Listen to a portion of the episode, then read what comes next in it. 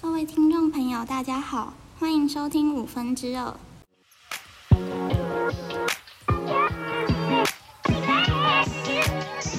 我是今天的主持人琪琪，我是 Naomi。今天要分享的电影是《晚安，祝你好运》。Naomi，你有听过麦卡锡主义吗？以前上历史课的时候，好像有学到，哎，麦卡锡不是一个人吗？麦卡锡是一九五零年代初期美国的议员。麦卡锡主义是指未经证实而随意指控别人的行为。晚安，祝你好运是真人真事改编的，电影全程以黑白的形式播出，很像在看一部舞台剧。五零年代的美国反共主义盛行，一间哥伦比亚广播公司的记者叫做爱德华·蒙洛与制作人。佛瑞德·芬德利率领节目团队以小虾米对抗大鲸鱼的故事，而这里的鲸鱼就是麦卡锡。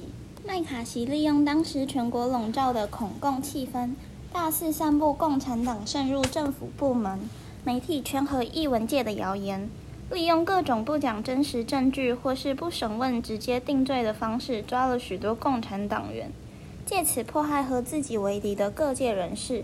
达到自己的政治目的，这好像在打一种心理战哦。大家都互相揣测是不是共产党的议员。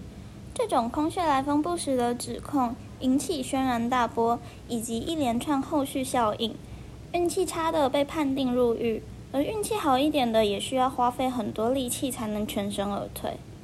电影其中的例子，一位叫做麦勒的空军上尉。因为父亲和妹妹看了塞尔维亚报纸而被开除。他们只是看了一份报纸就被开除了。这边先解释一下，当时美国正值冷战时期，他们对于这种议题很敏感。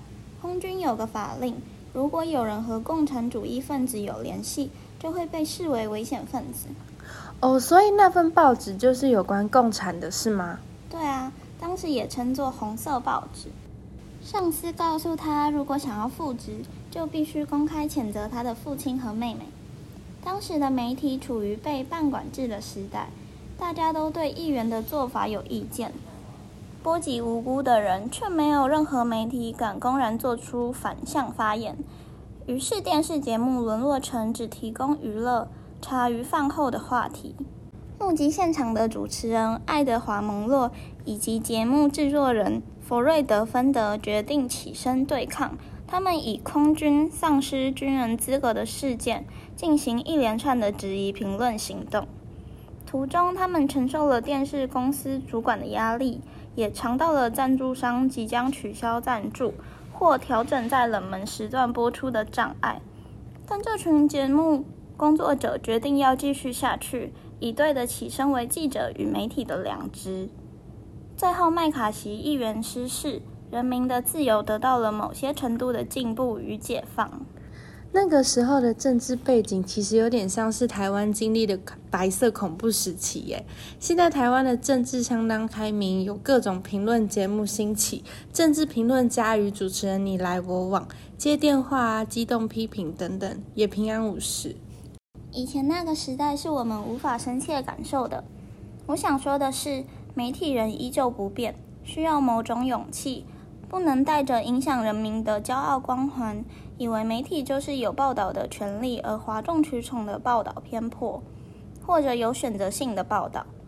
对于这个社会上的种种事件，有时候你无法论及对错，有时候你只能无奈叹息。